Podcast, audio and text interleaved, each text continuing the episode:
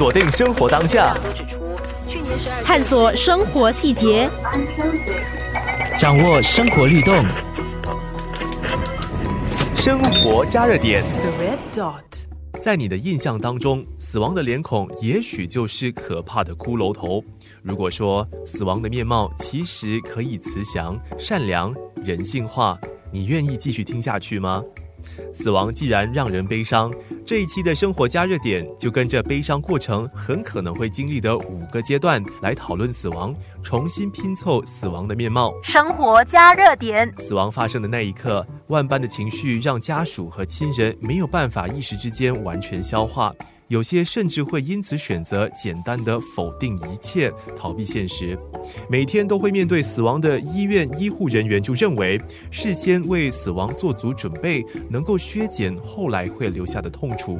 预先护理计划便是措施之一。新加坡中央医院的高级医疗社工妙君和我们进一步的分享。预先护理计划就是允许病患和家属讨论关于他们自己本身未来的治疗的一些决定，然后将他们自己的决定把它写下来。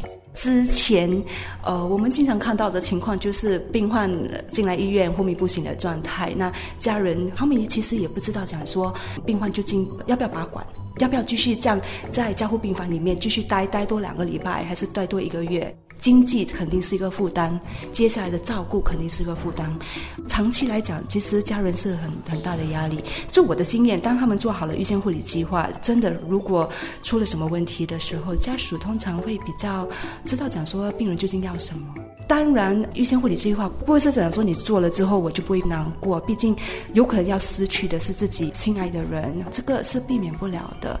可是至少在那种危急的情况之下，就没有这么压力，减去那个压力的成分了。预先护理计划也是让自己重新调整生死观的个人过程。妙君进一步的解释，这个过程并不需要自己一个人来承担，不是讲说只有老人家才需要做预先护理计划，其实年轻人都可以为自己做决定。这个是很个人的，那我们就是要多了解我们的病人，究竟他们对自己个人的治疗和照顾的想法，什么东西是他们能够接受的，什么东西是他们不能够接受的，然后把它写下来。那通常如果比如说我的病人有这类型的误会，觉得哎，医生是不是叫我做这个是叫我去死还是怎么样？那社工为什么要跟我谈到这个东西？那通常我会多了解他们为什么会有这样的想法，他们的担心是什么？通常有些时候是害怕，那有些会觉得讲说哦很板当啦，我讲了之后是不是不好的事情会发生？这些都是错误的观点，那也是会让他们了解讲说，我们最主要是要知道他的想法是怎样，到时候如果什么突发状况进来医院，我们也知道怎样去照顾他。医疗社工除了会主动和病患讨论生死，家属的看法也会被纳入考量。过程我们会鼓励病患跟家属一起来听，毕竟最终呃，如果你在昏迷不醒的状态下，是你的家属帮你做那个代言人，把你的意愿啊讲出来。家属有分好几种啊，我有遇过家属，就是那种我真的不知道我的爸爸妈妈要怎样的治疗，不如你问他啦，你问他。我有一个家属是抱着对自己的父母或者家人的保护的那种心态，就会觉得讲说，如果我谈到这些东西，他们会不会导致他们意志消沉？所以当他们看到病人，他们有可能会很难过，或者讲说不知道怎么应对。所以他们就觉得这个课题就变成很敏感，就不敢触碰。所以在这种情况之下，我们也其实就是得了解家人担心的是什么。生活加热点。除了医院之外，预先护理计划也适用于经常也得面对死亡的慈怀疗护中心。在帮助病患缓解痛苦、提高生活素质之外，慈怀疗护工作人员在处理生死课题的时候，也会把病患和家属的看法一并纳入考量。新加坡慈怀理事会的首席社工 Violet 进一步的分享：我们慈怀疗护的同工们都会主动的与病患和家属先了解，他们知道病患的病情和严重性，而且我们也要了解。判断他们的情绪，才来跟进说我们是不是要谈死亡的话题呢？这样子，有些病人呢是很坦然的面对自己的死亡，可是也也有些病患呢是否认事实，还到处去找医治方法。这样子，有时候他们会很焦虑。至于家属呢，有些家属是从病情诊断起就陪伴病患，所以十分了解病情。往往他们知道他们已经是尽了力。这样有些家属呢，是因为不了解情况，觉得焦虑。所以，呃，一般上我们的童工都是会在旁聆听他们的心声，成为他们的依靠。生活加热点，或许另一种让人正视死亡的方式，就是要多谈论死亡这个课题。可是，多数的国人似乎依然保守，不愿多谈。Violet 对此有自己的看法。不是你一讲就死了吗？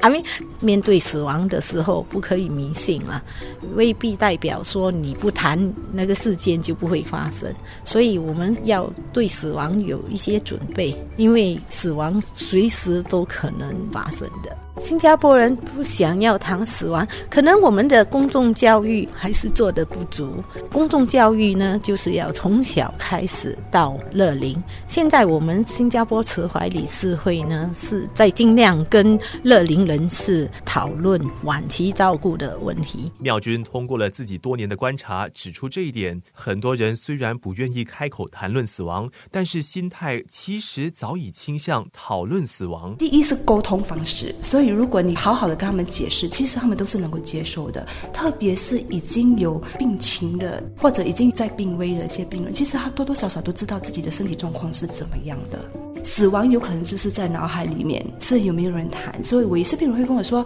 诶，陈小姐，你跟我讲这个东西，其实我很早之前就有想到了，只是我没有人可以谈。那我可以把它写下来吗？”那我也有病人跟我讲：“诶，我现在还没有做好准备。”那没有关系啊，回去好好想一下，也许要跟家人沟通。所以，最主要是他们要有心理准备的情况之下，生活加热点，生死课题一体两面。不管你对死亡持有怎样的看法，Violet 觉得我们可以抱着对生命的尊重来认识死亡的另一面。对死亡这个课题呢，真的是要积极的去探讨，尤其是要自我检讨一下自己对死亡的看法是怎么样的。即使我们现在没有病患的时候，我们也应该做四样事情。我们应该对身边的人道谢、道爱、道歉、道别。最重要的是，我从病患的身上学到，我们这一生应该珍惜生命，珍惜身边的人，要活得精彩，走得自在。想听更多精彩内容，上网九六三好 FM 多 S G。